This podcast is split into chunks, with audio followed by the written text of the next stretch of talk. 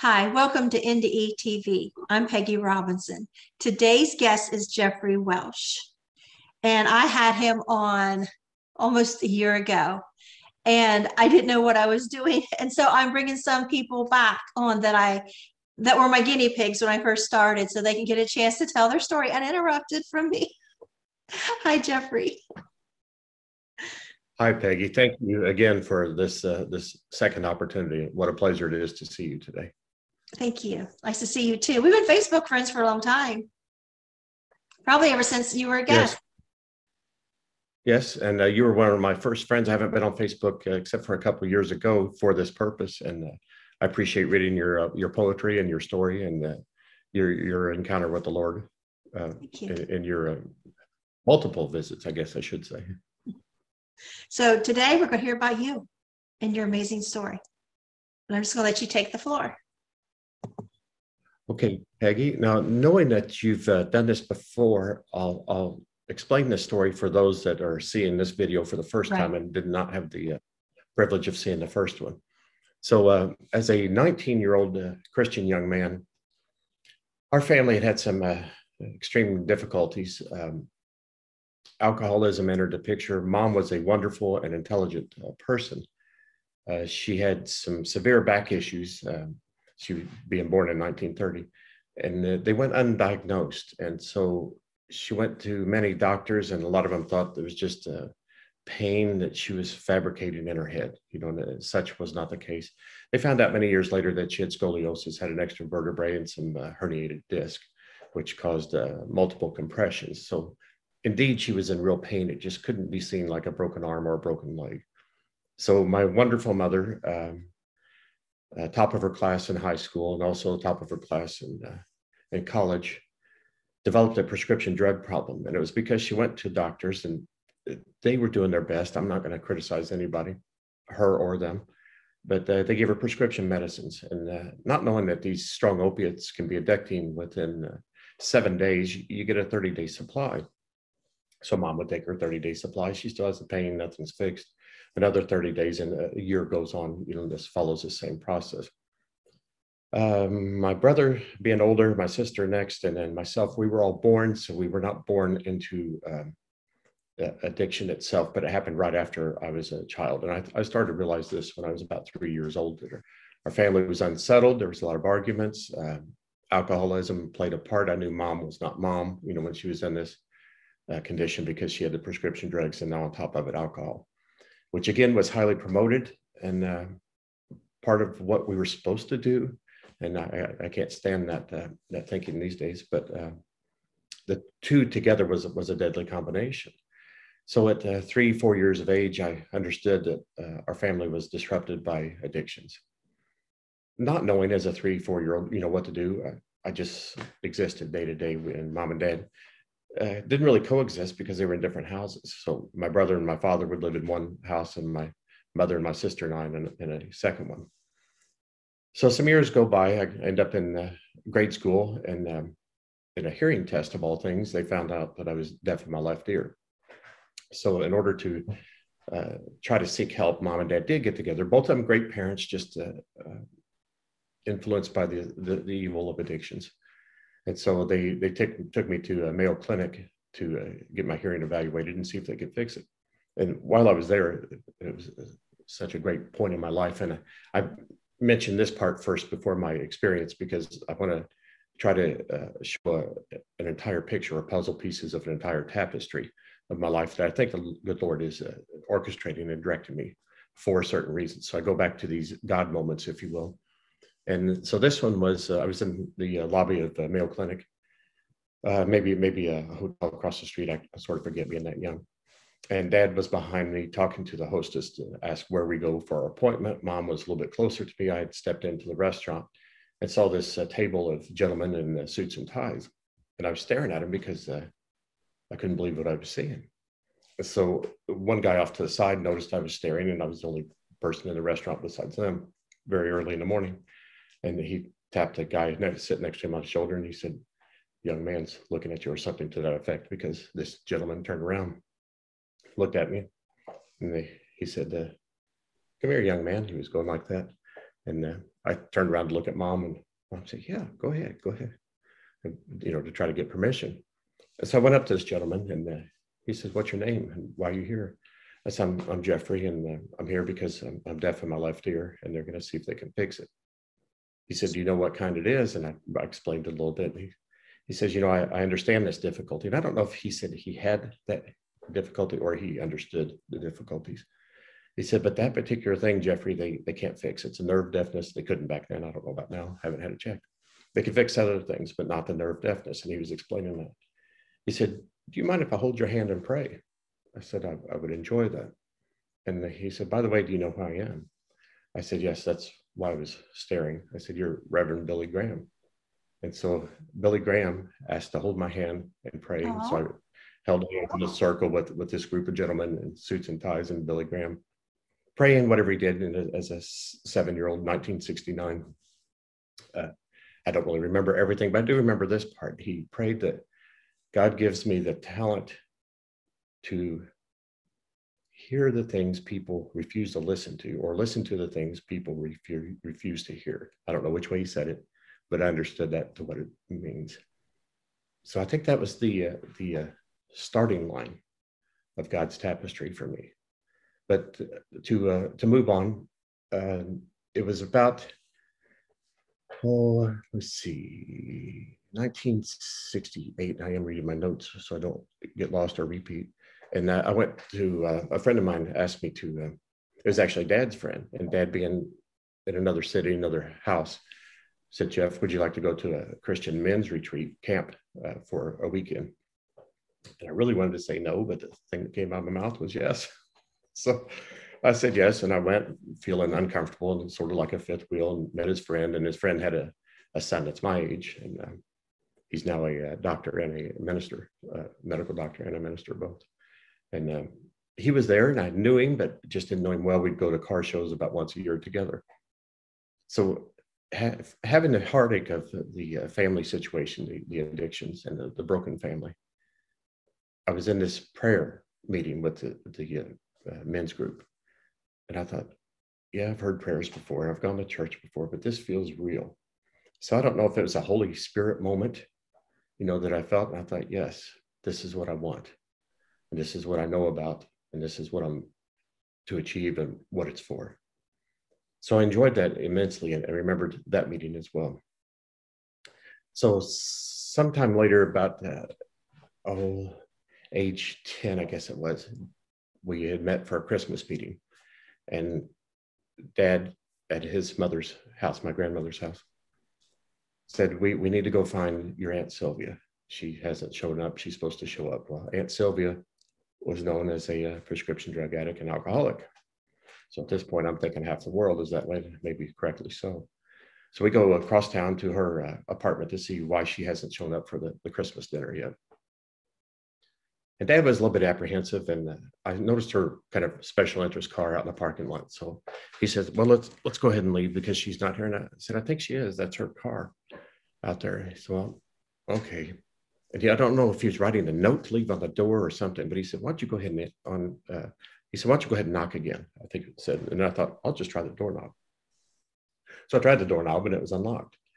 So I said, it's open. And dad was still writing a note. He said, well, go ahead on in and take a look. But he was thinking she wasn't there. So I go in and I see a devastation everywhere in the apartment trash, bottles of alcohol, beer, cigarette ashes, turned over tables and chairs. I thought, well, the place has been burglarized here. I didn't really know that it was a party scene. So it was a wild party scene, apparently. So I go around the corner and I, I said, Dad, I think she's back here. I hear a fan blowing. He goes, Well, go ahead and look. You know, I'm going to finish this note. And so I go around and to the bedroom, and there she is on the bed. And she's in a, uh, oh, kind of a sheer looking uh, nightgown, which is soaking wet. And I thought, she go outside in the rain? Was she in the shower? And uh, apparently it was sweat. And uh, the carpet, I realized I was standing in the carpet. It was full of some kind of moisture. I don't know what. And so I'm thinking, she's not alive. So as a 10 year old, I yell for dad out there again, and he's on his way in. I'm putting my finger up on her nose. I've seen it on TV, I guess, trying to feel for breath. Didn't know anything else to do. And I didn't feel any breath. So dad gets on her phone immediately and calls the uh, ambulance. Ambulance comes out and takes her away. I'm still not sure if she's alive or not. Uh, but I'm I'm in shock at this point. and uh, so it was an hour later that we understood that she is alive. She was just on an overdose, and she's uh, likely going to live. So then our the plans were not with me, but uh, I could hear them talking about some type of rehab. So that was another experience that I think sets the stage for where I, where I am today. Um, I got to stop because going to uh, share another story later. But my other grandmother had a, a nervous problem because her her husband was uh, alcoholic and abusive to both her and my mother. So there's no surprise that my mother had these same issues. You know, it's kind of been passed down from one generation to the other. But she had this nervous habit, and she'd go cover her mouth and go, but but but Jeffrey, and she'd say like that. You know, she always wanted me to help mom. You know, because I was a baby of the family. So her repeating but but but and covering her mouth. I actually have a, a title chapter that's titled but but but. she said, "Promise me, promise me, you'll never leave your mother alone. She needs your help. She has you know a problem." And she couldn't say uh, drunkenness or prescription drug addict. She couldn't say those words. Later, later she did. So uh, she had grown in that, but she would always make me promise, you know, that uh, I would never leave mother and abandon her.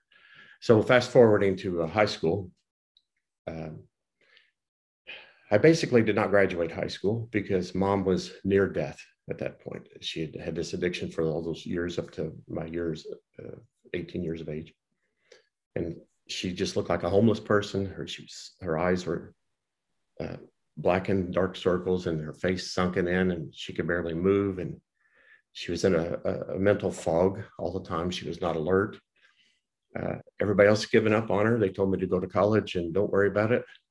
And I simply could not do it. I, I just could not do it. One for grandma going, but but but don't ever leave your mother. You know, I just kept hearing this and two, I love her. You know, I, I couldn't do it. It was, and then she would certainly die, I thought, if I left.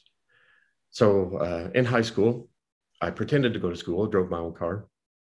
I would drive out the driveway, long driveway out in the country, and uh, go somewhere to eat, go play pool, frisbee, go to the park, you know, uh, local parks next door or down the road, and come back home about the time school was out. So she didn't have a clue that I wasn't going there so every once in a while I would go to school just to check in, knowing I was doing my homework. And I was in an English class, and my high school counselor, I won't mention names because I don't think we do that on the internet, but a nice uh, older lady at the time.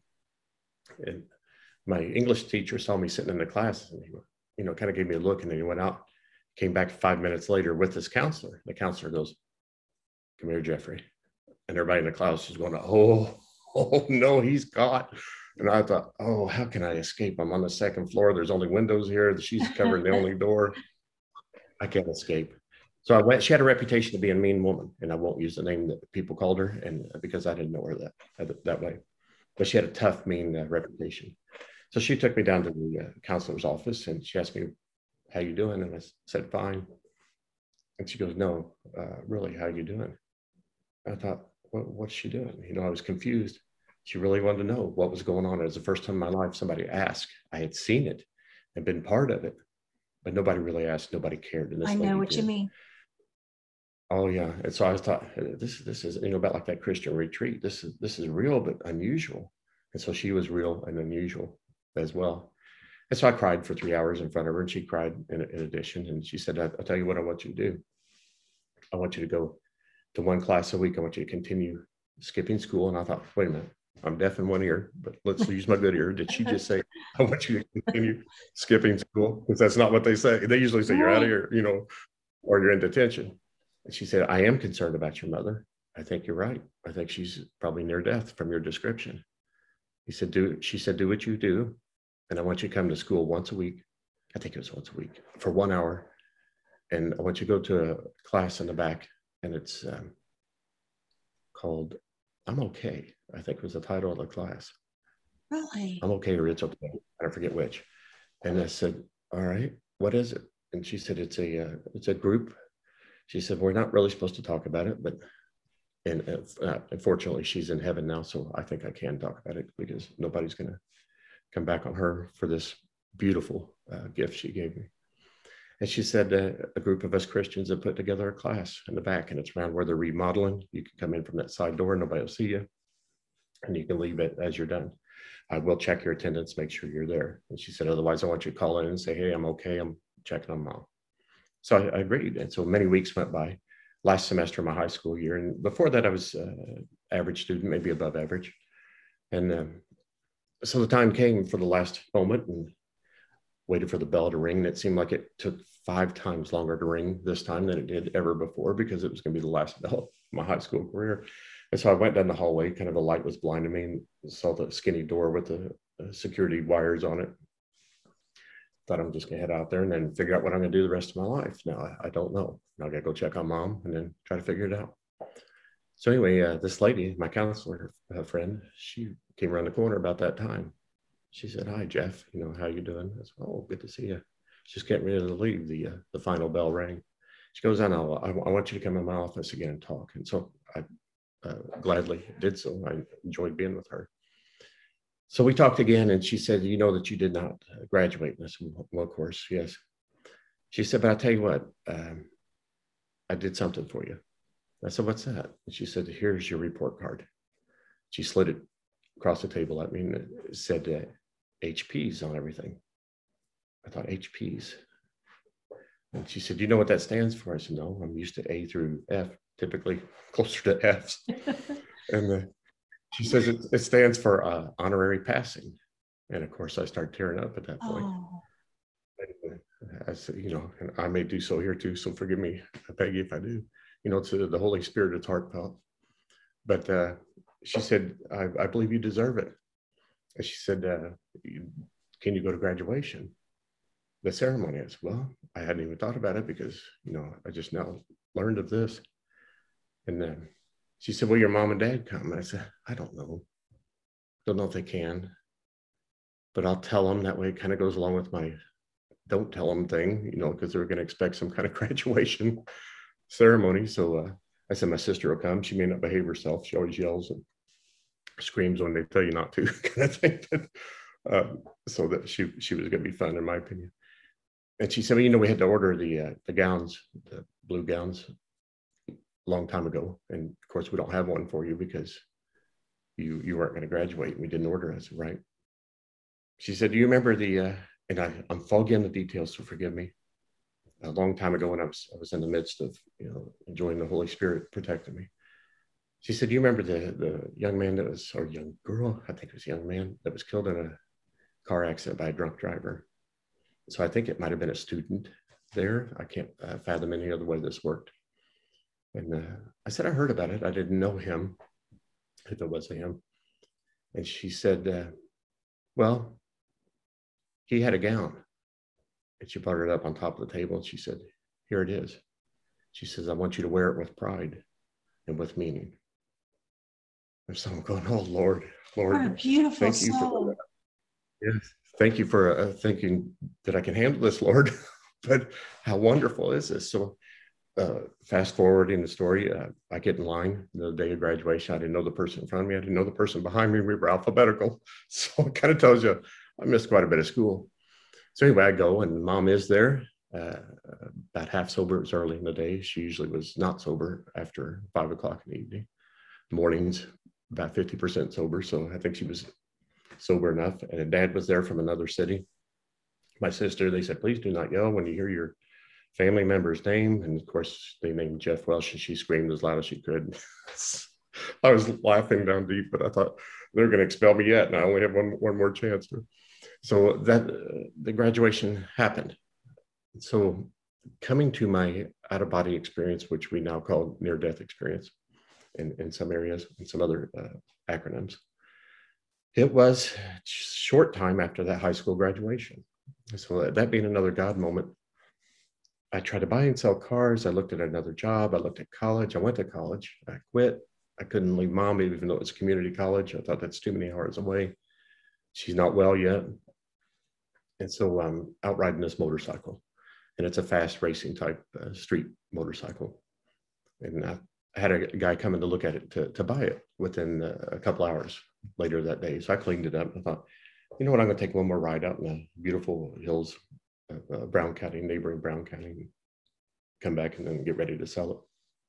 So I take this ride. 45 minutes later, I return, and uh, our driveway is long and paved and goes into the woods, around the lake, uh, down in a ravine, and then back up. It was uh, oh, a quarter to a half mile long. I wish I knew the actual, but I don't. But the road going into it was fairly wide. And so our driveway entrance was wide. So I thought, you know what? You know, I was kind of a daredevil anyway. And I think I shared this with you before, but for our new viewers, uh, right.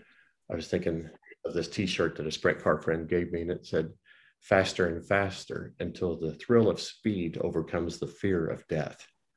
That was your t-shirt. Yeah, yes, that was a t-shirt. So, and that was my mentality, which was worse. It wasn't just something I was wearing; it was something I was. So, uh, say that again. What it was? It was faster, faster. I think a comma faster, comma faster, until the thrill of speed overcomes the fear of death. And so it's kind of for a, a speed adrenaline junkie, which I guess I was. You know, I'm not not real bright to begin with, a blonde from Kentucky, so I had everything going against me. And uh, so I thought, well, I'm gonna, I'm gonna turn the throttle on this motorcycle, go into my driveway as fast as I can. So I had a head start going into it. The driveway went slightly up a hill, then had a straightaway, and this bike was fast. I'm estimating I was doing right at 100 miles per hour on our driveway, which wasn't illegal, you know, because it was our private property. Yeah, it was noisy and loud and all that kind and of stuff. stuff. it was the last run before you sold it, correct? Yes, and it was all all shined up and ready ready to sell. and so the tree was going by in my peripheral vision, you know, like toothpicks, and it's just a swishing sound, and my uh, tears were crying out of my eyes horizontally, just flying straight back. And so I'm getting ready to approach this curve, which is downhill right hand curve. And so the driveway is a little bit slick because it's been seal coated before. So it's kind of fun to actually hit the throttle again and spin the back tires, you know, and going this thing while I'm kind of laying down on my right knee was I'm doing that and having fun. not a good thing. Please, anybody watching this, do not do it. These near-death experiences are great if they're natural. There's many been many people that have died on motorcycles. So you know, right. may, may, Lord uh, uh, uh, have peace with their souls. So uh, obviously, this is just uh, something that was controlled by Him, and uh, I should have been dead. But anyway, I, I'm on this curve and there's a hill, and at the top of the hill, it's kind of a sharp hill, and this bike was fast again. So I thought I'm gonna climb that hill. When I get to the top of the hill, I'm gonna ride a wheelie and just ride as long as I can down this slope. So I'm coming up this blind curve, blind hill. and I'm about ready to hit the throttle again, probably doing 80 miles an hour because I had to slow down from 100, you know, to hit this curve. So I'm still flying way too fast. So I get to the top of the hill. I go, this is gonna be fun. And the top of the hill, I go, uh oh. And so here comes at the top of the hill an old blue Chevrolet pickup truck headed right for me. And I, first thing I thought is, Lord, please help me. Because there was no way I was going to stop this bike without hitting that truck at that speed. I was just, it was just too close. You know, it was a blind hill, so they couldn't see me, I couldn't see them. And this truck was one of my uh, uh, brother-in-law. They, we, we called him Bonehead at the time, was the nickname and it was Bonehead's truck, so I recognized it. And the chances of a vehicle coming were slim and none because it was our private driveway. So just being mom there, I didn't think my sister and uh, soon to be brother-in-law was going to be there.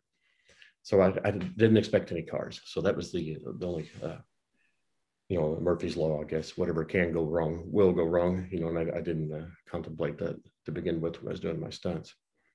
So I see this truck and I thought, oh no, I can't turn to the right. My centrifugal force, you know, won't let me. And it's a real deep downhill into the lake, you know, probably hit some trees before I get there. To the left of me was a smaller ravine ditch, but it was also a hill going the opposite direction. I thought I could hit that and hit a tree and be better off than hitting this truck that's coming at me about 25, 30 miles an hour, and I'm doing 80. So we're looking at, you know, a 100 mile an hour impact about to happen.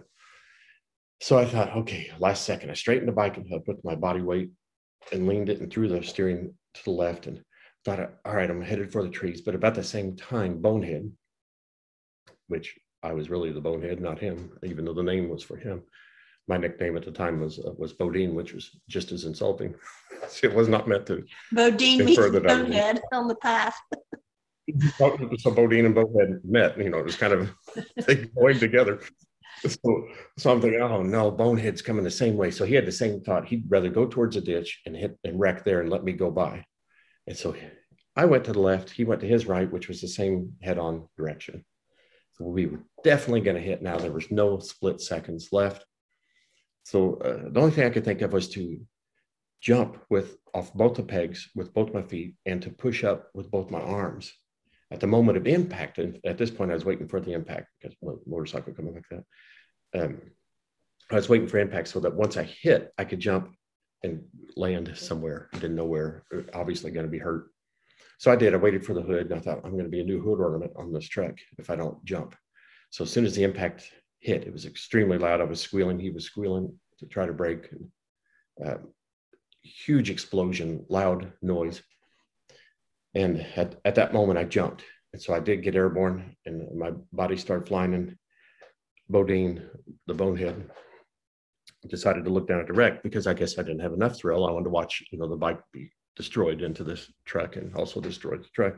So I'm looking down, and as I was flying up and over, I wasn't even paying any attention to where I was going. I hit the top of the truck with my head. And so the uh, people in the vehicle saw this in their rear view mirror. They saw me hit the the windshield frame and had one of those heavy brow type uh, moldings on an old mid early 60s Chevy truck. So I hit that thing and apparently flew over, but they saw in their mirror my body lifeless, doing somersaults, flying in the air, and then eventually about three truck lengths behind us, behind them, landing on the ground, you know, real hard and kind of a bouncing, uh, jostling type of uh, movement. So at the point of impact and hitting my head, I felt nothing. I didn't feel that. God caught me and cradled me in his arms at this point. And we could call him the Holy Spirit. We can call him, you know, uh, uh, any one of many descriptions that uh, Christians believe, but I'll just uh, refer to it as God caught me. So I was cradled in his arms as far as I knew. And at this point, the birds that I thought I could hear singing, and surely I couldn't because of the motorcycle noise and the crash. So I think this was a spiritual hearing that I was having at this point. But the birds that were singing stopped. And as I was being cradled, I felt like I'm being carried. I'm being carried off somewhere. I heard a song.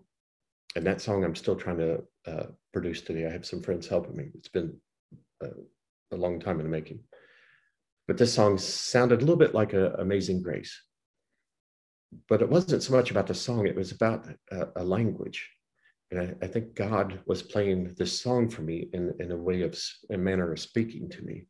Like, hey, listen to this. It's it's beautiful. It's an orchestra. And the birds started singing again, you know, along with this this orchestra sounding amazing grace type song. Not, not not being amazing grace, but similar in that in that mood, in that spirit. And so I, I listened. And then this was a strange part to explain. I've, I've written it and did not explain this part because I went from being cradled in my soul to lying back down again on the ground. So my soul was reinserted into my body or uh, joined next to. I don't know how this quite happened. But then I remember lying in my body and my brother in law, uh, uh, bonehead. His name is actually Scott. I should give him the respect he deserves now because this was uh, this was Bodine's bonehead fault, not his. You know that caused the accident. So he was pounding on my legs, and I couldn't feel that because physically that wasn't me. He was pounding on my legs, yelling, "Bodine, Bodine!" He's screaming up to the heavens, "God, no, this can't be!" And he was he was tearful. And my sister, at that point, I realized my sister was the one driving the truck. It wasn't Bonehead at all. It was his truck. But they were going to a funeral of uh, his grandfather. And so he was, I don't know if he was uh, not in a position to drive or didn't want to, but anyway, she was driving. And I didn't know that at the time. I just recognized the uh, truck of his. So uh, she was there crying hysterical, my sister, Pam. And oh my God, he's dead. You know, he's dead and I wasn't moving. And I, I do remember them putting the motorcycle seat because it flew with me apparently underneath my head. So I had something to, to rest my head on. Not that it mattered, but I guess they thought they could try to revive me somehow or that I might come back. I don't know.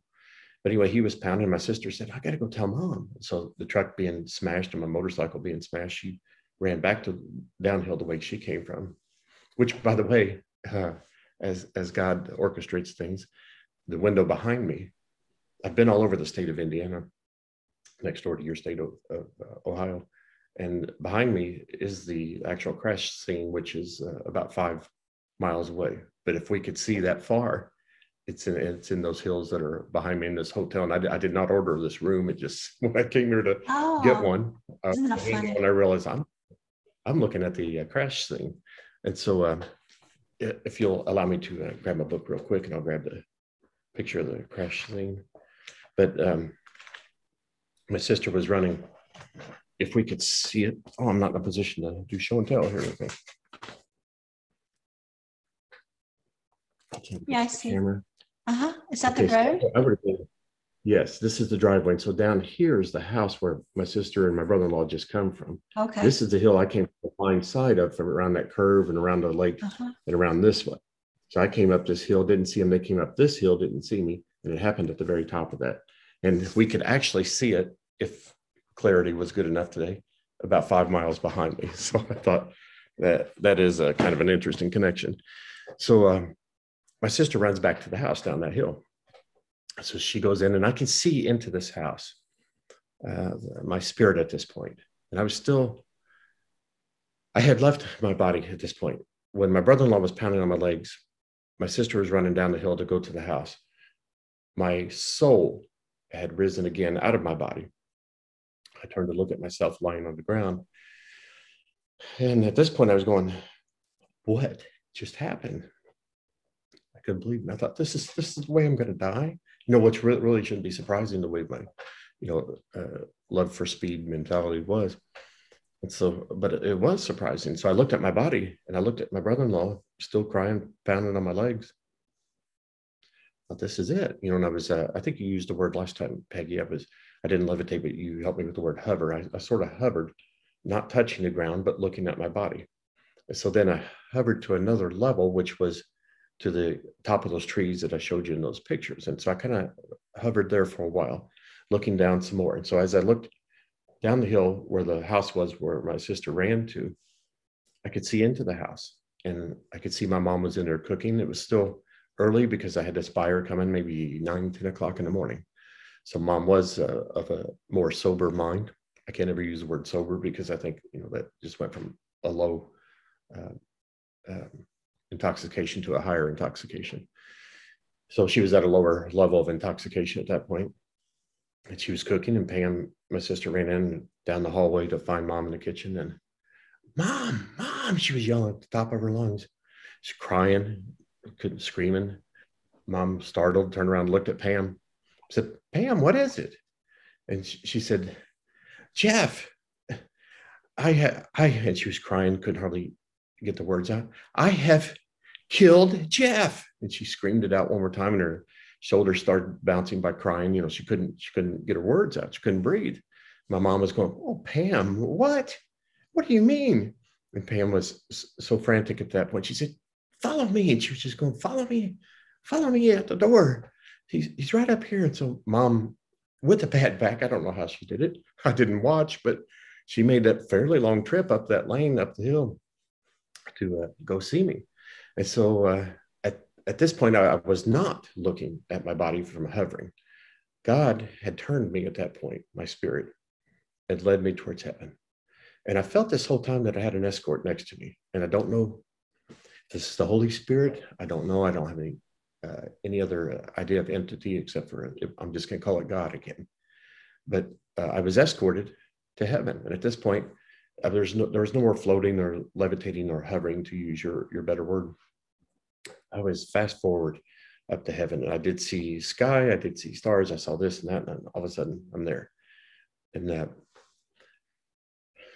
prior to this trip to heaven and right before i hit the truck i had this um, uh, people call it a life review i don't know if i like using these these terms but uh, i had like a fast forward black and white motion picture of uh, in reverse order. I was at this age and I went all the way back to my childhood and I could see some different things all the way.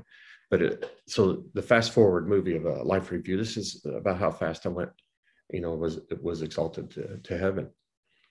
so as I enter into heaven, uh, people talk about the pearly gates. I, I, did not have any experience of pearly gates. I was just there. So it was all white, sort of like the, uh, the screen behind me, the window covering was all white and I could see uh, other souls. I could see some to my left and some to my right as we seemed to be walking. Of course, my spiritual body, not my earthly body, we uh, seemed to be walking. But so I could see people and I recognized their feeling of their souls. I thought, I know that person. I know that person. But I did not have the earthly description. And uh, God, I don't think, was permitting me to have any further uh, insights into this because uh, whether I was going to stay or not was was up to him. And so uh, I thought, I know that guy, and I know that girl over there, and I know that. I kept looking left and right, and so a couple of them. I remember one turned around. Yeah, I know him. He was going like that to me. I thought, okay, I gotta, I gotta conduct this business here. And so I was escorted up to the the, the front of the class, if you will, and uh, sort of felt like I've been in a courtroom before, unpleasant things but it sort of felt like you're going to the to the bench to the courtroom bench. And it's going before the judge and this is obviously the ultimate judge not not a uh, earthly judge. And so uh, it was it was a clouded veil. So I, I, didn't see it. I felt my escort to my right. I felt my escort leave and go to the back of this clouded veil so there i stand in this clouded veil waiting. And i didn't have to speak. Uh, we communicated.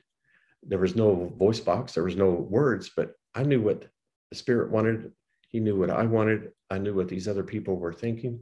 It was all love. It was all kindness. It was all peace and joy. And so they went around and he was uh, kind of like going down the list. This is jeffrey. You know he's this and that. The, the, the, the audible sounds uh, faded out so it's kind of like he was giving a report and then oh, minutes later, moments later, seconds later, I don't know what it was, hours, I have no idea, but I know my body wasn't there, but uh, 15 to 20 minutes maybe. Uh, an arm reached out at that point with three fingers extended and then finally an index finger and goes to touch me here. And that it was a touch of kind of like the with a message of permission granted, you wanted to return to help your mother and to uh, be of more help. So permission granted for you to return. And so it's kind of like the, the touch of the right arm from the right hand side of our Lord of the group. So to me, it was my left. To them, it was their right. The arm came out and the hand touched.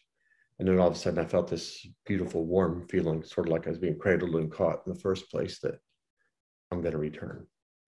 So I was on my way to return, and it, it was fast. There weren't any sightseeing. I didn't see people. I didn't get to say goodbye. You know, it was, I was just wish I was back, and I realized I was in in my body again. And so I, as soon as I realized I was in my body, I okay, this is weird. I'm back, and I didn't have any fear. There is no fear whatsoever, and as I was. Um, if I can find a paper, maybe I can, maybe I can't. I'm just going to guess what I said. As I was seeing the Lord, or as I was rising to see the Lord, I said, Lord, I, I can't, leave my mother. And he, he already knew this, so I didn't have to speak it because she needs me. And he said something to this effect. It's written, but not, not where I can see it. Um, something to the effect of uh, time will heal all wounds. Not intended for here on earth, but intended for healing in the house of the Lord. Sorrows will turn to joy in the house of the Lord. And so at that point, I was comfortable thinking, okay, yeah, mom is going to be sad here, but once she reaches eternal heaven, there will be no more sadness. So I think that's where time heals all wounds. But you and I and everybody else here on earth know that trouble exist and some things have not healed with time. So it's right. the intention or the message I got was uh, it's going to be uh, healed in heaven for who, whosoever will. And so as that as the hand touched me, the, the message was not yet. You have more work to do. I thought, okay. And so then I was then I was sent back. And then upon being back in my body, I prayed again. I said, Lord, thank you for returning me as I requested. I love you and uh, I adore you and I, I want to do your work. But there's a problem. I can't feel my body. I can't see. I can't hear. I can't speak. Furthermore, I wasn't fearful of this, but I couldn't breathe. So I'm trapped in here. I, I was, my soul was in my body in a body that was dead. I said, I, I don't want to sound like I'm whining, Lord, like a child jerking on his parent's shirt uh, sleeve and saying, you know, mommy, daddy, well, you know, I want this, I want this. So I sort of felt like that nagging child. I said, is there any way I could, uh, you could help me be more mobile so I can do whatever it is, this purpose, this work that I have to do so that I'm able to do so. Like I wasn't really complaining. Yes, yes, I was. And I realized I was in my body and I was, I was there. I was, uh, uh, I didn't feel trapped, but that's the, the feeling you would feel uh, is uh, being trapped. My soul was still at peace because I, I knew what eternal heaven was or was to be. So at, at that moment, I felt God again breathe a breath on me. And so my entire body just feels like a like a opening the oven door. You feel this warm wave of heat and warmth just coming over your entire body from my head to my toe. And all of a sudden, I had all the feeling back in my body. I was restored to the condition I was 100% before the accident. No scratches, no injuries, still deaf in my left ear. That was before. He didn't improve that, which, was fine because everything else was given back to me. So uh, I started to get up, and my brother in law realized it. Odie, he's, he's moving.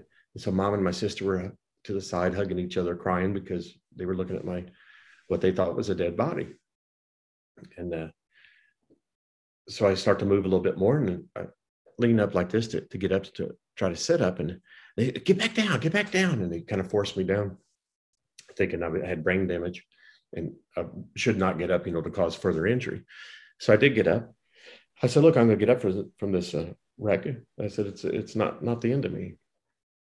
I said, I'm going to get up and walk away.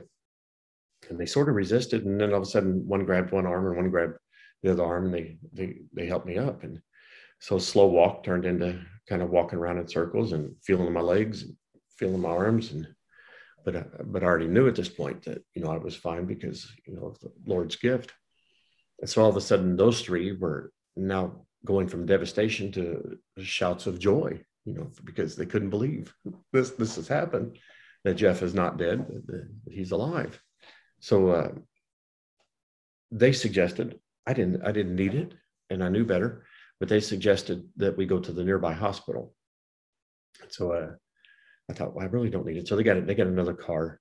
I thought, how do I explain this to them? You know, I can't explain it. Yes, I see my motorcycle. I saw the whole thing, and so we get in the car, and mom's driving at this point. Thankfully, she was more sober than not. But that car ride was more scary than the motorcycle wreck because I remember grabbing for all the handles and the dashboard and putting on my brake as a passenger because she was driving crazy. And my sister was with me. I don't think Scott Bonehead went with us. So uh, it's just the three of us in the car. He might have gone. I, I kind of forget that detail, but Maybe he had that funeral, funeral, to go to. Yeah, that's what that's what I was thinking. I already went to get dressed and get ready for. Oh.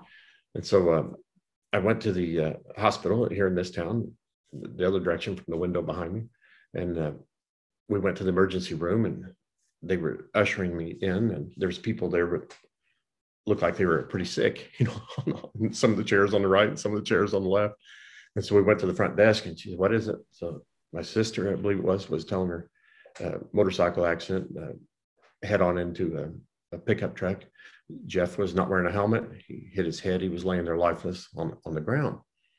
So the, the lady was not shocked because she goes through this kind of trauma, you know, all the time. Mm-hmm. But she said, okay. She grabbed me by my arm and started walking me back because I was already standing. And don't know if she got a wheelchair or not, but anyway, before I knew it, I was back in the, the emergency room past all these other people that were waiting. I felt sort of rude because here I am, I'm fine. I'm probably hurting and need to see the doctor, and I, I don't really need to see him. You're already was, dead. You're not dying.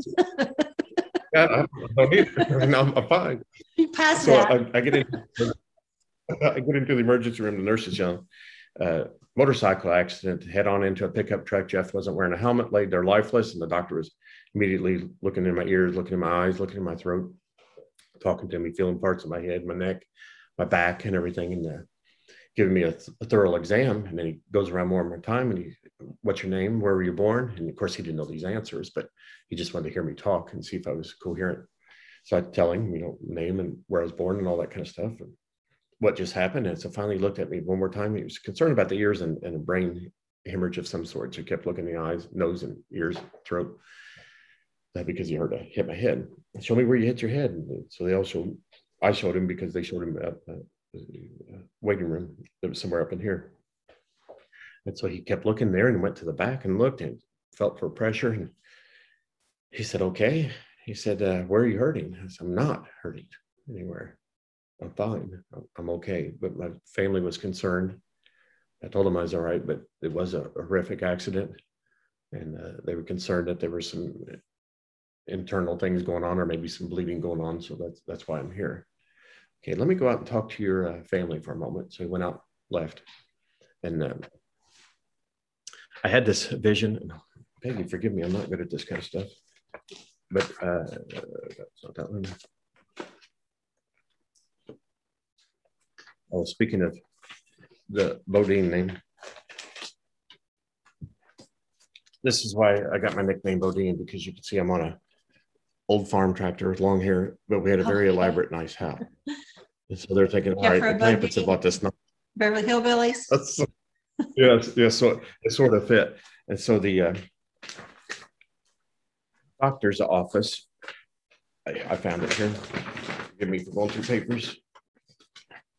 In the doctor's office, I was waiting on the uh, the exam table. I had the crinkly white uh, paper liner.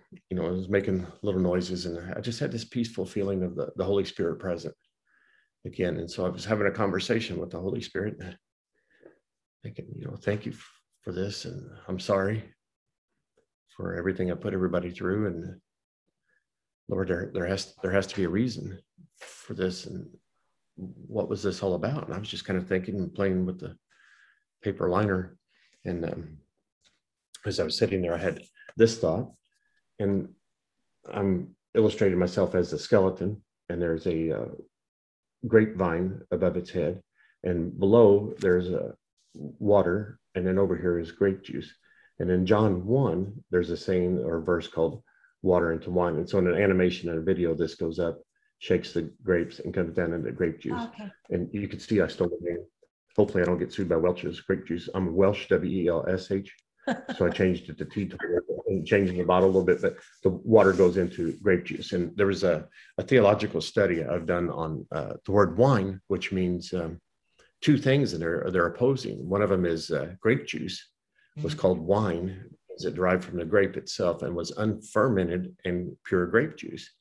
Seven to 30 days later, when it ferments, it is alcoholic and also called wine. So the word wine is confusing in the Bible because it has two meanings, one of good and one of evil. And Proverbs uh, 20, uh, verse 1, I believe it is, makes that clear that uh, wine is uh, is uh, is an evil substance when it's in the the uh, fermented condition. But anyway, um, so this was the thought I had when I was in the the emergency room of water into wine, and I thought, okay, I don't know what, really what that means. And I was 19 years old, so at 55, I finally do the theological study, but many things have happened in life, you know, to that point. So the doctor gets done talking to mom and dad out in the, uh, I'm not dad, uh, mom and my sister out in the uh, waiting room. Said they they told me this story, and um, it, it, matches what what you're saying, and I was able to verify your name and where you're born and all that kind of stuff. And um, I said, let me ask you a question, and he kind of had his hands folded like that, a stethoscope here, and got kind of close to him and he put each hand, one hand on one knee and one hand on the other knee. And he, he leaned into me and he said, Do you uh, believe in God? I said, Yes. And all of a sudden I felt, Yes, the Holy Spirit has connected us here. I felt a connection with him. Yes, I believe in God. He said, um, Do you believe in miracles? I said, Yes. And I started to smile because I, I could feel more of the sense of uh, he and I and the Holy Spirit you know, on uh, of the same mind. And so he kind of leaned back. He said, "You know, I believe uh, God saved you for some reason. Do you believe God saved you for some reason?" I said, "Yes, I do." And uh, he said, "Well, seeing no reason to keep you here, both uh, physically and spiritually, I think you're fine. And uh, you're free to go. And so at this point, I thought, thank you, Lord. Thank you for this brother in Christ, you know, that understands. He knows what happened without us ever saying anything. So I leave, and the, the, the ride home was very quiet. We were all just kind of looking at the scenery, looking out our own window, and not really speaking because we all knew what had just happened. And, and maybe the doctor told them the same thing he told me. I don't know.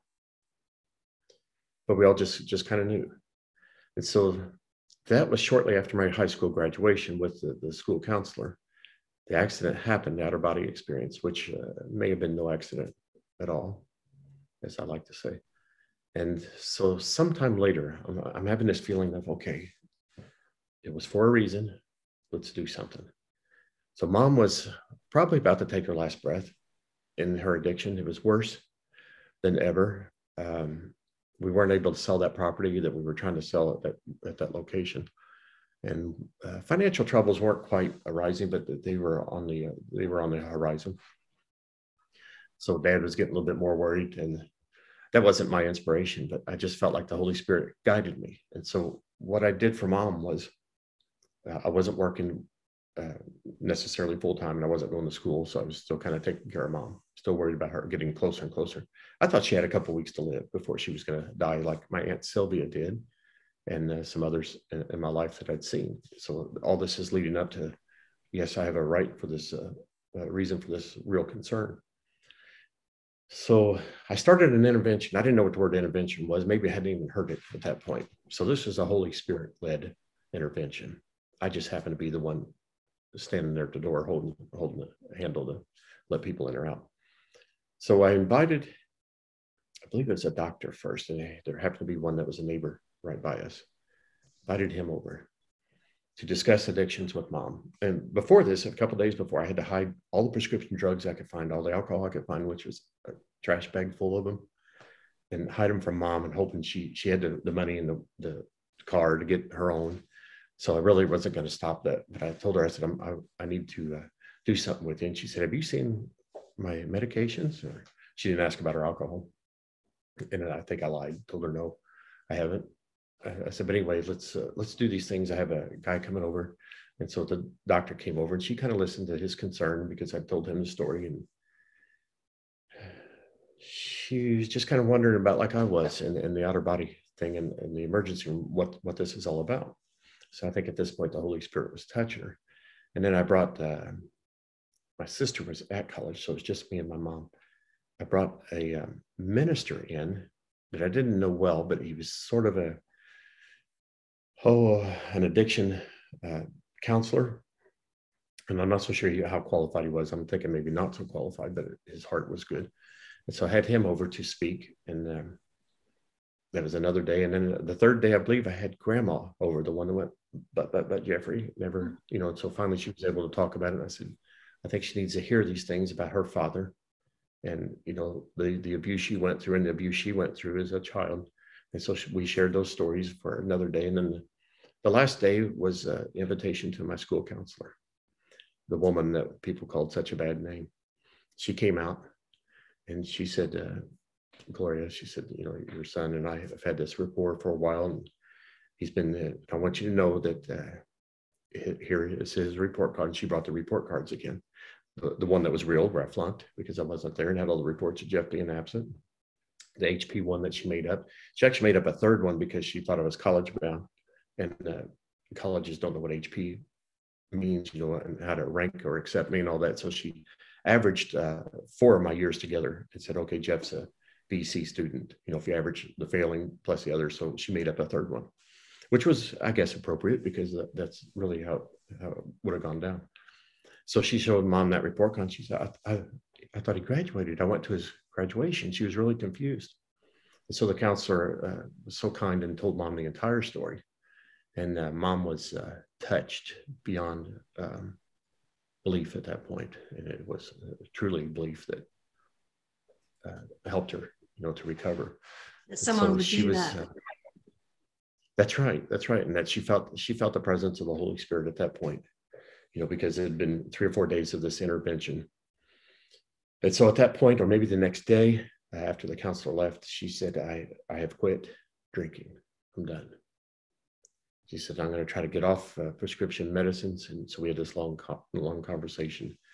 She said, uh, what do I need to do? And I said, well, why don't we go for walks, you know, and stuff, and maybe read or do something else. You know, every time you have this urge, you know, kind of a diversion. I didn't even know what any of that meant. Again, and I know that you're a counselor, uh, Pegi, that you've done that with uh, people in a severe situations. So I wish I had that, but I, I, had the Holy Spirit kind of guiding me.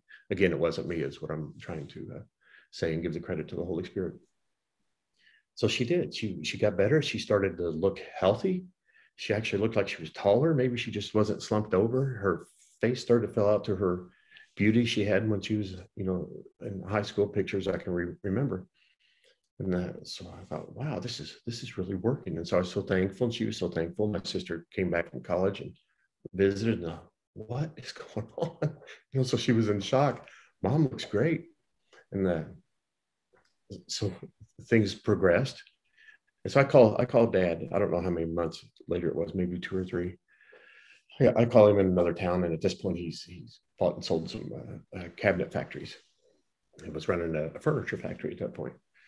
Um, so I call him. I said, Dad, I, we need some things in the house down here in the country, about two hours away from him.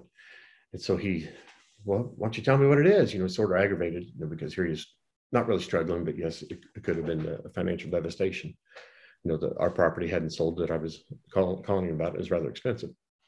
I said, well, we need different things. I'd rather just talk to you in person about it. You know, I really don't have time. He wasn't trying to be rude, but he was in a he was in a position where he wasn't being nice to me at that point.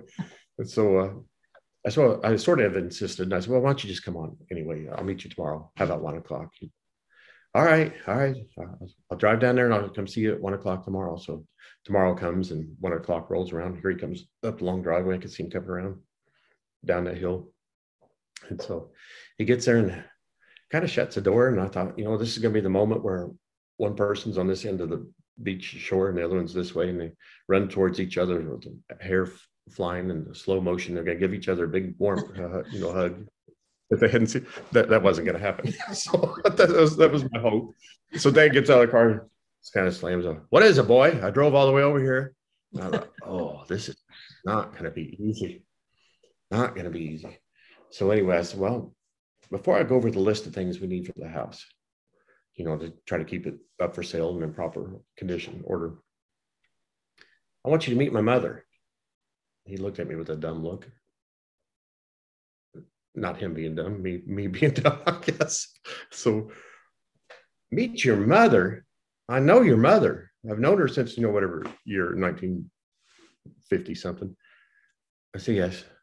Um, and so I kind of yelled over to mom, which was a little, little distance away, but the house was right there and there was a wall and she was standing behind there. She walks out and dad, last time he saw her, thought mom looked like a, a starving homeless person.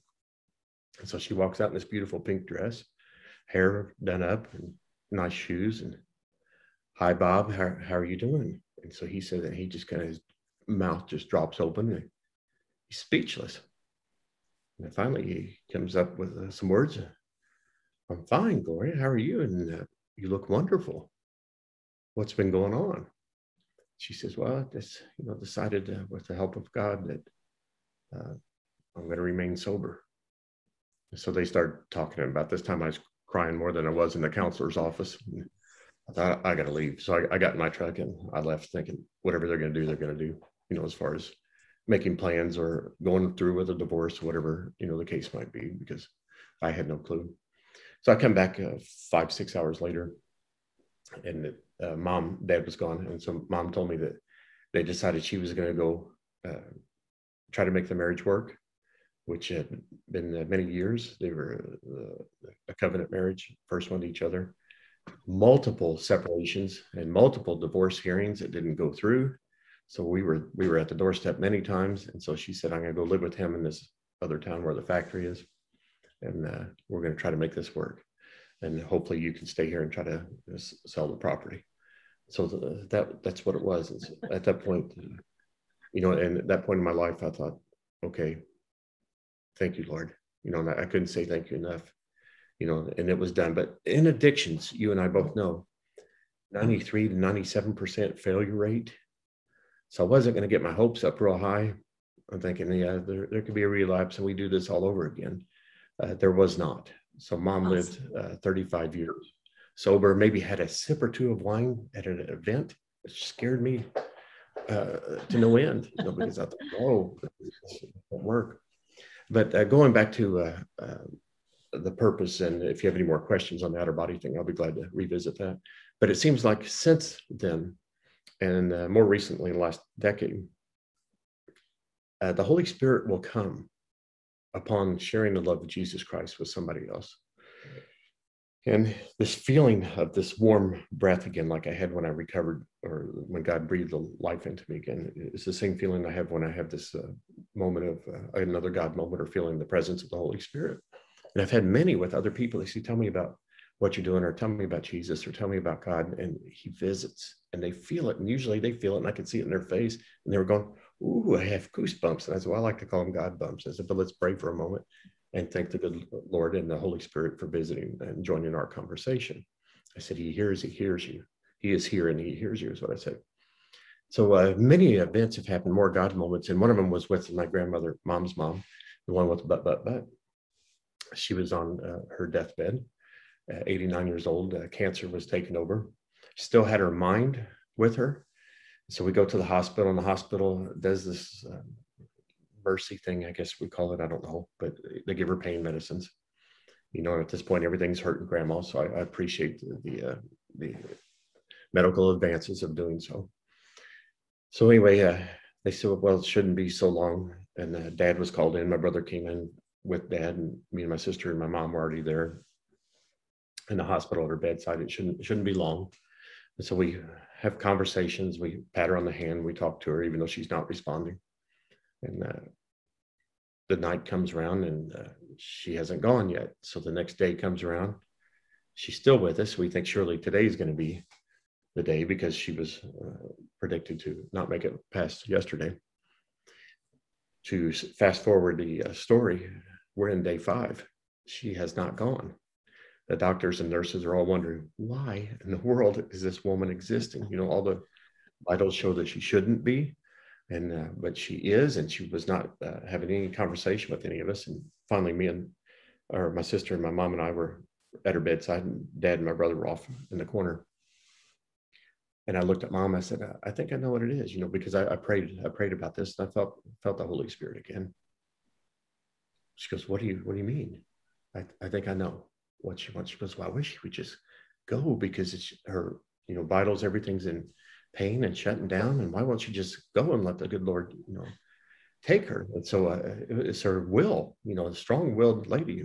She didn't do this because she couldn't but I was, all i could hear was but but but uh, promise me jeffrey you'll never leave that's what she was doing isn't god was telling she to go and she's going but but but oh, had she done that we would all just flown out of the room i think at, the, at that point but uh, so I was I was thinking this, and she had seen mom sober for 35 years, so her prayers were answered, and uh, she was still that loving grandmother. But she couldn't be happier than what she was seeing Gloria, her child, uh, sober.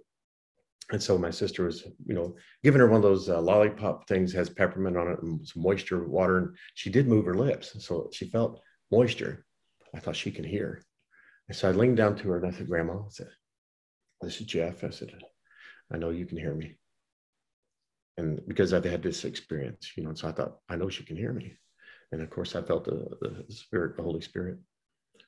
I said, You know, I, I can hear what you're thinking. You're going, but, but, but, Jeffrey, don't leave your mother. And so I said, Grandma, Frances, we called her. I said, I promise you, I will never leave Gloria. I will never abandon her. I will never forsaken her like our Lord has never forsaken us. Her head, her neck, from this crouched up position, straightens up. She takes one more breath of exhale. Peace came over her face, and she was gone. And I raised up from her ear, and mom just looks at me like, What in the world? You know, we were all patting her and stuff because we knew this was the mom. What in the world did you say to her? Said, I'll tell you later. And so uh, we all just kind of, you know, was around there and I said, Dad, Mike, come over. And so that was the moment. And then the, the alarms go off. So this this happens two more times to me with my mother. Let's fast forward the story again. Mom's in the same situation. Went to the emergency room. My brother is the doctor at the nursing home, at which they transfer her to the emergency room across the street because she's not doing well. He's uh, also the emergency room doctor on, a, on another shift. So uh, I get a call that uh, mom is in the hospital. So I drive down about a half hour. And I get down there to her, and she's she's uh, coherent, and she's talking. She's in the ER. She's, she was in a little bit of trouble, but now she's stable. We're going to take her up the stairs to intensive care uh, shortly. And my brother was, since he works so many shifts and he's a workaholic, uh, was already upstairs waiting in intensive care in her room, kind of taking a nap in, in a chair, in a lazy boy chair. So I'm with mom, and I'm having this feeling like uh, she's going to be okay, but it's not going to be according to their plans. I think God has plans. So I said, Mom, do you want to do you want to sing? You know, Dad had gone home. We'd been there a long time. Dad was ill himself. Uh, his nurse had taken him home, and my sister had gone home for the night too. So I stayed with Mom because I thought this is not what everybody thinks. She's not going upstairs to the intensive care. I just don't feel it. And so I talked to her for a bit she's in and out of sleep. And I said, Mom, do you want to sing your favorite song? Uh, the title is going to evade me right now. Uh, the old wooden cross uh, on a hill far away stood an old wooden cross. It was one of her favorite songs. And then in the garden, where oh, yeah. Uh, the dew is still on the roses, and he walks with me and he talks with me, kind I of thing. I love that too. Yeah, I love both of them, and I'd sing them with her uh, about every Sunday in the church nursing home service that I went to with her. And uh, so she said, No, no, I'm, I'm just not feeling it. I thought, okay, that's not a good answer. So she nodded off again asleep. And so I, I go to sit at her foot uh, area where there's a bench and then a curtain behind me that pulls. And I'm just watching her sleep and I'm, I'm praying intense prayer, uh, maybe for about 20, 30 minutes. And she wakes up. And uh, as I'm praying, and I, I wake up, Jeffrey, come here, she says. So I go over there and she puts her hand out. I grab her hand. It's real cold. It was warm last time I held her hand. I thought, oh, this is not a good sign here. And so uh, she said, I don't want to sing, but I do want to say um, Psalms 23 with you. I said, okay. And she has these kind of things memorized, and I don't. So I have to run out of the hospital because the reception, the internet's terrible. And so load it up on my phone and get the page up. And so I have the words and come back in. And so I have the words. So she's already saying it by memory. And I'm reading the words. And she looks at me. I think it's verse six. I wish I had these notes in front of me, but I don't. I think it's verse six. It says, um, uh, oh, I can't remember at this point, Pegi. Um, maybe you could help me uh, the Lord is my shepherd. I, though I walk through the valley of the shadow of death, you know, she's, she's saying this part of it. And uh, so we get done saying it. And uh, I go back to my bench again and pray. And I look up at her after she's done with that. And she's looking now with her hands like this. She has a blanket. And she's kind of looking like, oh, hey, I know these people and she's kind of like she's standing on her toes. She's laying down in bed, but I mean, this is the look she's given, you know, with her head and her neck.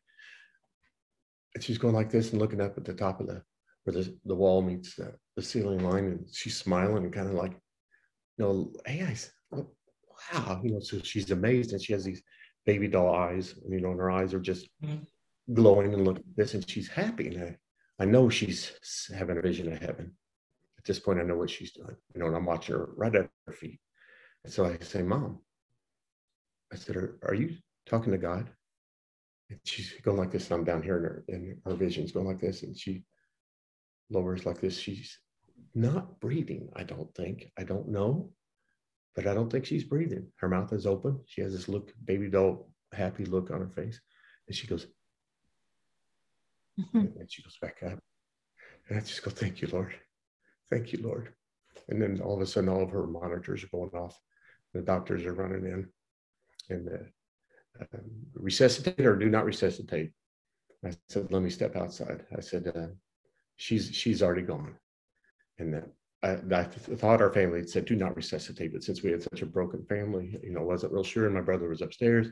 I go out and call. I know mom's gone. One doctor here, one doctor there. I can't get around her anyway. So I go outside and call Mike, my brother, and says, Mike, uh, mom's, uh, she's dying at this point. She's graduating in life. He goes, no, she's supposed to come, uh, go downstairs, emergency room. So he runs downstairs. About time I get in there, he's in there. Came from a different area. Came from outside.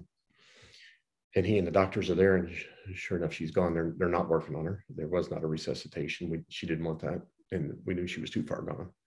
So mom mom had gone at that moment. So uh, one more story Pegi and then you can stop me or ask questions i can only imagine what uh, she saw. oh. Look on her face. her face and her yeah we we know it's just pure bliss pure bliss and everybody was embracing her she had no fear so people that fear death if you know the Lord, do not fear death. Enjoy life while you're here to its fullest. But uh, death is a graduation of life. The only thing that dies is your body, and that is for whosoever will.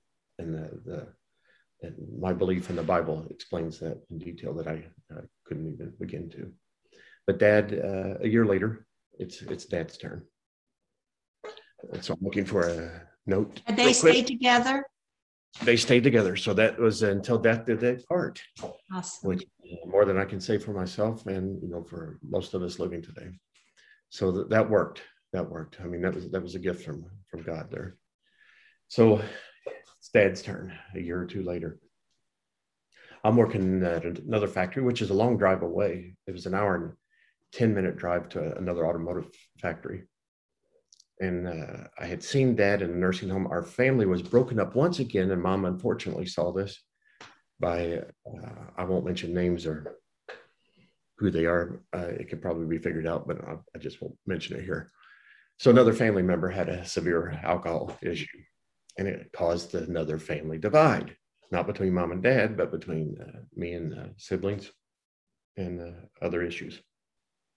So that's a different story altogether. But anyway, dad was uh, not doing well, and I had not seen him often. He did call me one day, though, and say, somebody, I think it was his nurse, his nurse said, she told me about a encounter you had with the Lord. And, she, and dad was talking about my outer body experience. I want to hear about this. You know, he was real hard of hearing, and uh, this is on his deathbed. On his, uh, yes, he was. Yes, he said, I want to hear this story. I said, okay. I'll come over. But it was hostile environment.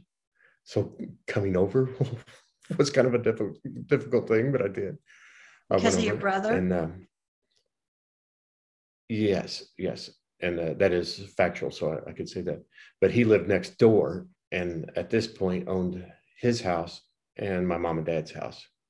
And it was a hostile environment. My brother was not the alcoholic. So I think everybody can now figure out who it might be that's discounted. So I was not welcome there. So anyway, I went to go see dad and the nurse uh, and dad gave me permission. And I don't know if I told my brother I was coming or not, but I, I had a police escort at times. And I, uh, uh, so they, they knew of my arriving a few other times. Um, and the police escort was not uh, something that was forced on me. I wanted it because of the hostile, ugly family situation at this point. So um, was horrible. Mom, mom had to see this, but she did. Uh, she was gone at this point, though, at this particular day. So I go see dad and I bring a uh, karaoke machine. My daughter's a musician, plays five instruments. She's a biologist also. And uh, she had an old machine that was in the house. I thought, well, dad's so hard of hearing and he doesn't have a hearing aid. I'll take this karaoke machine, put it close to his ear, and I'll speak into the microphone and read my testimony to him. And so dad hears the testimony is somewhat tearful and shaking his head the whole time and smiled a few times. And afterwards, he says, Jeff, he said, uh, it's the most beautiful testimony I've ever heard in my life. He said, Thank you for sharing that. I said, well, Dad, I know you as a Christian. I know we've had a hard life. And I said, uh, I knew you would appreciate it, but uh, thank you for inviting me over to uh, share it with you. And so he, he said, that's just, just amazing. He just kept looking around and kept, you know, shaking his head, yes. And finally said, Oh, one other thing. I was there for about an hour. One other thing he says, I'm seeing this white horse out in the pasture back here. He had a kind of a farm property. we didn't have horses. He had old cars. The neighbor had horses actually on both sides. I said, so the neighbors coming over? He goes, no, no, all their horses are chestnut or whatever color, beautiful reddish browns. And uh, so now I'm seeing a horse and there, there's a guy on it and he's uh, he's singing, and he's singing opera, and he has the most gorgeous voice I've ever heard. I thought, okay, and then my sister was there, and I was kind of looking at her. She was part-time nurse for my dad, along with this other one. She also wasn't welcome at the house, and uh, so she and I were going, no, he's not okay, but that's okay. You know, with us, that he's not okay. He was approaching his his final days as well, and so uh, I said, no, it's it's not me. So uh, two or three more days of this happened, and so finally I came back by myself another day. He said, Jeffrey, and he used a bad word. I want you to sing to me.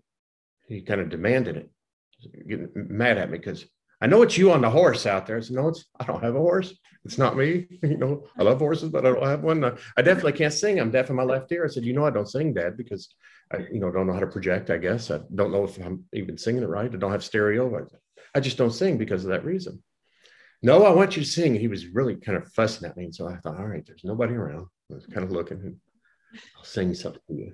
So I sang to him, and I poured my heart into it, and I really sang. And I thought this can't be good, but hopefully he feels it and hopefully he can get through his mind that you know it's love and it's not me and he should just you know forget about it. Trying to you know, help a guy with dementia you know is, is, difficult to convince him of anything. So I, I, get done singing and he looks at me he goes i'll just be and he said another word you know cuss word that i won't repeat here. You're right jeffrey that wasn't you. He said because that guy was really good. He could really sing well. So the, inference was I could not sing well. that was not very good. Well, at least he so knew that it's it somebody otherworldly. the evidence was before him. It was it was not me. Somebody was. So we we both had a laugh at that. He sort he sort of got me with it. He knew he knew he got me. You know, but set me up. Another another uh, fast forward. I go to work and my sister calls me a month later. Well, you saw dad in the nursing home. He'd gone from his house to a nursing home to hospice care and you saw dad yesterday and he was doing okay. Uh, today he's not doing okay. And he's not speaking. He's just going, you know, just with his lips and his eyes are closed. Medication is probably so strong that he can't wake up. Uh, he's not responding. He's not trying to get out of bed, which is a good thing. We, that worried us that he was going to hurt himself getting out of bed because he let me out of here kind of thing. So uh, he was not responding. And my, my brother was there. I said, okay, Pam, I said, I'm about to point out here at work, meaning I was about to lose my job because I'd done this nursing home trip too many days, didn't have enough days off, filed for FMLA that didn't quite go through yet. They were, it was in the works. I said, I'm an hour and a half away. I'm gonna pull over and pray about this for a minute. And I'm likely gonna turn around, come, come see him. So she hung up. I got up to the exit right by my work. I was almost there. And uh, I did pray. And in my prayer, Lord said to me, He answered. He says, Turn around, go see your dad. Sing to him. I thought, You too? I just humiliated myself in front of dad by singing. And he told me I wasn't that guy that was good. Oh, is this the same day? No, no, about a month later. Oh, okay. Month later, dad had, had gone to hospice. I try to skip part of the story so it's not longer than what it already is. And so um, the Lord says, uh, Go sing to him. And I thought, oh, okay. And then not only go sing to him, he says, Go sing how great thou art to him. I thought, wow. And that, that hit my heart because I remember mom and dad in the days before the first separations. Uh, there was an old show, I think, called All in the Family with Archie Bunker and Edith. Uh, you have to be my age to remember it. I remember. And they sang at the beginning of the, okay, they, were, they, they, they sang at the beginning of the show and it was awful. Their voices were terrible and they would sing real loud. And dad was a piano player and uh, he played the piano and sang, and he wasn't too bad. And mom would sing, and together it was horrible. I, I, had one good ear, and I almost wish that one couldn't hear either. You know, on those days when I, I could hear him playing the piano, it was terrible, like the Archie Bunker uh, songs. And so they would play "How Great Thou Art" all the time, and so that hit my heart. You know, when he said that. So that yes, I did turn around. I went back and I drove an hour and a half. Uh, it was a little bit further than my house because uh, the hospice was further south. And I get there, and my brother, the doctor, he's there, and we're not friendly. He's covered up. on the couch, and I could see Dad over there going like like that, just couldn't respond and looking just straight up stiff, grayish in color. And I thought, yeah, my sister's right. And um, I had a feeling he just wasn't going to make it. My brother was there, and I kind of barely knocked on the door that was already open. I said, "Hey, Mike." Oh, hey. He was half asleep, real drowsy. Said, if you don't mind, I'm going to uh, sing to Dad. He kind of scoffed, kind of laughed. Okay, go for it. And I thought, oh, you and I just ought to have it out right now. I thought, no, this this is a God moment. I'm not going to do that. So I ignore him, laughing, and he goes back to sleep on the couch like that. And Dad's over here on the hospital bed. Hey, Dad, it's Jeff. Came to see you. I understand you're struggling a little bit today. Said, if you don't mind. And I grabbed his hand, and it was cold. And he's not squeezing mine. I said, Can, can you squeeze my hand? He didn't squeeze my hand. It's okay. I said, if you don't mind, I'm, I'm going to sing to you. And I was trying to be quiet so my brother wouldn't scoff at me again. I get close to my, my dad's ear because he is hard of hearing. It wasn't real noisy in there though, so I didn't have that to deal with. But that kind of hearing, I was talking to a, a spirit, not not to my dad's uh, hard of hearing. So I think he could hear me. And so I start singing uh, real quiet in his ear. And I think the first verse, I have a note here, starts with, Oh Lord, my God, when I in awesome wonder consider all the worlds thy hands have made. And so I go to the second verse and I sing that one. I think I skipped the chorus. I think there was a third verse. I kind of forget how it goes. But I get to the chorus.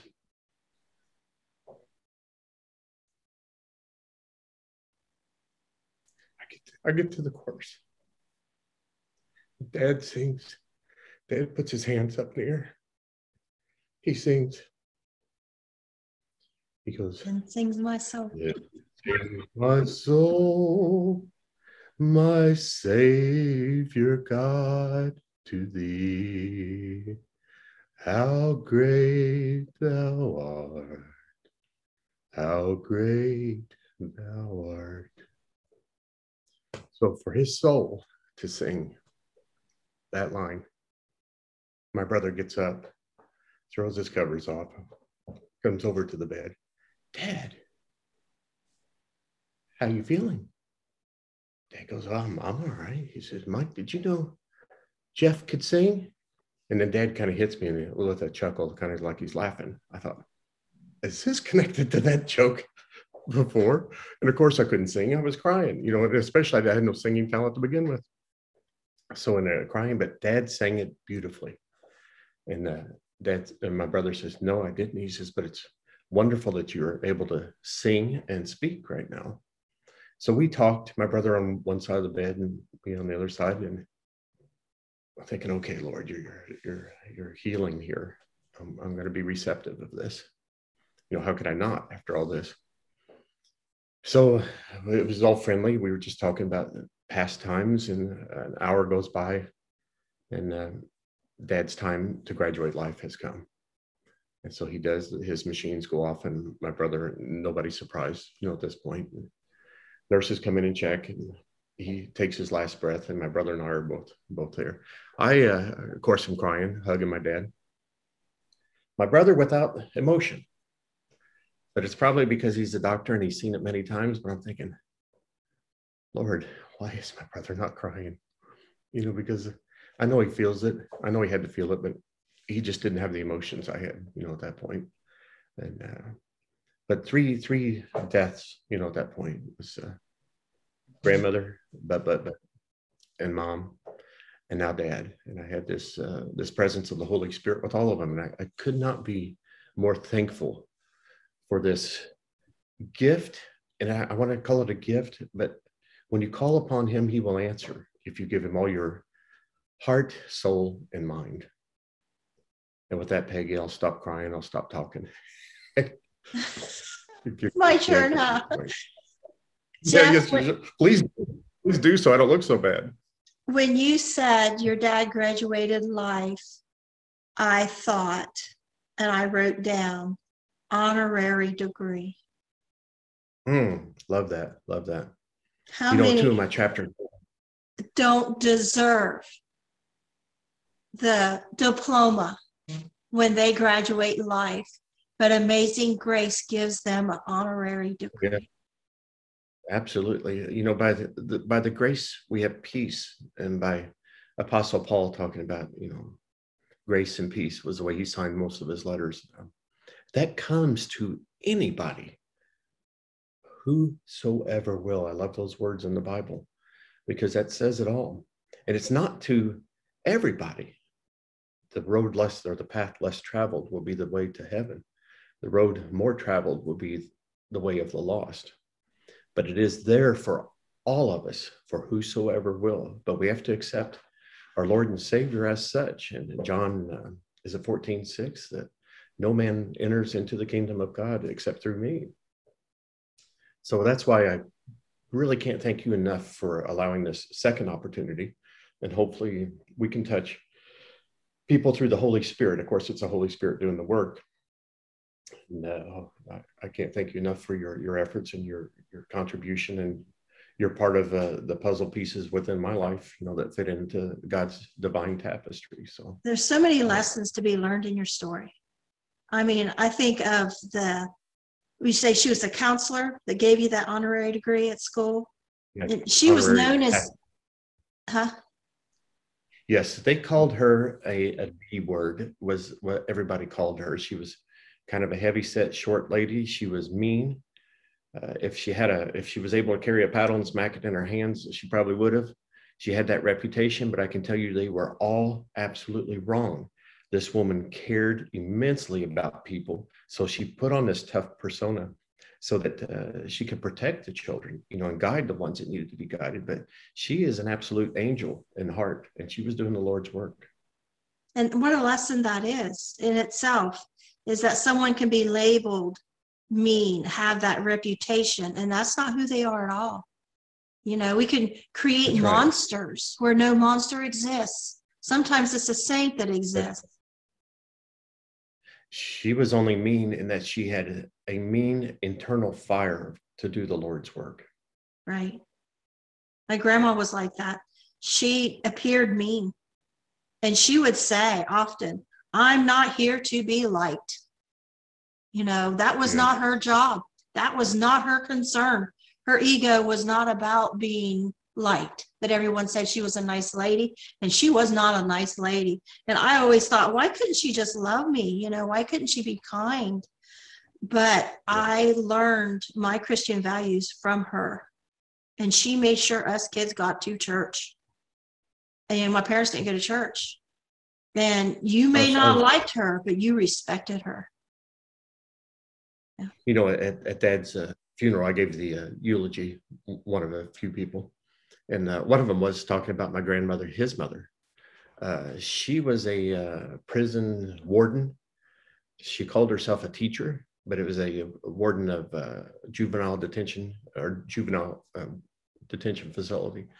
So she was she was tough, and she was as, as wide as she was tall, and she did carry a, a bracelet, leather one, that had a tether on it long tether, and inside that tether, it looked like a nice just leather bracelet, was a steel lead ball that she kept in, in the palm of her hands. And she wow. says, Jeffrey, you know, I didn't know her well. She was tough. She was mean. And because I didn't know her well, because of our family was broken up, but I, I did know her as a Christian. So that, that was all that was important to me. You know what this is? I said, well, it looks like a bracelet. She goes, no, it's a head knocker. She says, you get cross with me, I'll knock you in the head with it. And that's what I do with those kids at the, oh, no. And I thought, oh, this woman is tough. So another time I saw her, that same Christmas, I had to go find my my aunt, her daughter, uh, near death. Um, she was sharing uh, that uh, tether with me, and at that point, she when I came in for the day, she said, "Little Jeffrey, how you doing?" And I was kind of bashful, and she was loud, kind of looking down. I said, kind of scared. I said, "Pretty good," like that, and looked up through my brows like that at her. She goes, now, who said you were pretty and who said you were good? Oh, my. I didn't say either one of those. She says, now go on back in the other room and get busy with, you know, cleaning up or eating. Oh, my goodness. so I'm very careful now when somebody asks how you doing. I always want to say pretty good, but I'm real, real cautious of saying that. But th- this lady, uh, I knew her as a Christian. And so she would read her Bible. And I was confused about the whole broken up family situation. And right before my uh, out of body experience and near death experience, she mailed a Bible to me. And I do have it here, but I'm not going to go across the room and drag it out. Uh, it's a Bible that has drops of blood on the cover. And she did that with red ink. And she told me in the letter, this is the blood that he sacrificed for you. And so I, I still have that Bible today. And that was given to me just moments before. So we, we come from Christian backgrounds, but we were influenced by worldly events and worldly uh, sins, you know, which tore our families apart. So we, we have Christians on uh, both sides. Or let's call it believers. The word Christian for people that don't know doesn't mean some church you have to go to, some building. It's it's the uh, Church of God. It's uh, a follower of Christ. The word Christian just means a follower or believer in uh, Jesus Christ as our Lord and Savior. So that's what I mean by uh, Christians, whether somebody's in a church or not. I know some that has um, different definitions, but um, I, am so thankful for all of them. And I used that uh, Bible in the, in the eulogy and uh, showed it to people. And now you said these, you were given that Bible just before, just before what? Uh, the out of body or the motorcycle crash. So I was about oh. 17 years old when grandma gave me this. Yes. Oh. And then uh, 18, 18 was the uh, crash. So uh, again, that was a, you know, maybe a divine God moment, you know, at the, at the point. And I, did, I can't say I really read it. I looked at it and I just tried to read it. And I thought, this is kind of hard. I still have my first Bible. Somebody else. I was 14. Yeah. That's all I wanted for my birthday that year was a Bible. And I still have it. Now I have some from when I was born, little uh, smaller versions, but this one I really appreciated because of the, the drops of blood. And I showed it at the dad's eulogy and everybody, you know, had had uh, had that uh, same warm feeling from that. So she was she was sort of like this counselor I met some years later, and I was thinking, you know what, it, it, this this may be a Christian woman. You know, somebody's just strong and powerful, and uh, they don't know how to be loving on the, the warm feeling sense, but yet they're they're doing the Lord's work in maybe a, a tough, uh, a disciplined uh, manner. You know, I just had a thought.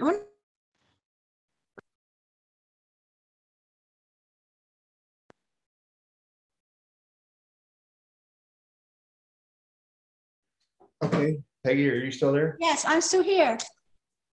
Let's see here. Pegi, are you still there? I am still here. We're back on. Good. I don't know what the video will do. It says your internet connection okay. is unstable. It's done that a few times. It may continue on. Up. So if you if we want to wrap it up, this might be a good place to do it. Uh, we had a storm earlier, and I might be having the effects of that. You know, I had that same storm, and since we're in neighboring states, uh, that was funny that it was started with me and now it's ending with you. So I do understand it's a, it's a heavy rain, by the way. Uh, we can end it, and I think you can just end it wherever you want to as far as your editing goes. Yeah. Because uh, we were 99. It may have continued as does it sometimes, or it might. I might have to go back and just find a good place to end. we'll see. That's, that's fine. I think we could end it. We were we were there at this point. Yeah, we got so, uh, through it at least. I can't thank you before that happened. That's good. Such a such a blessing to know you and to uh, be a, a brother and sister in Christ. It was good seeing you again. Enjoy your birthday.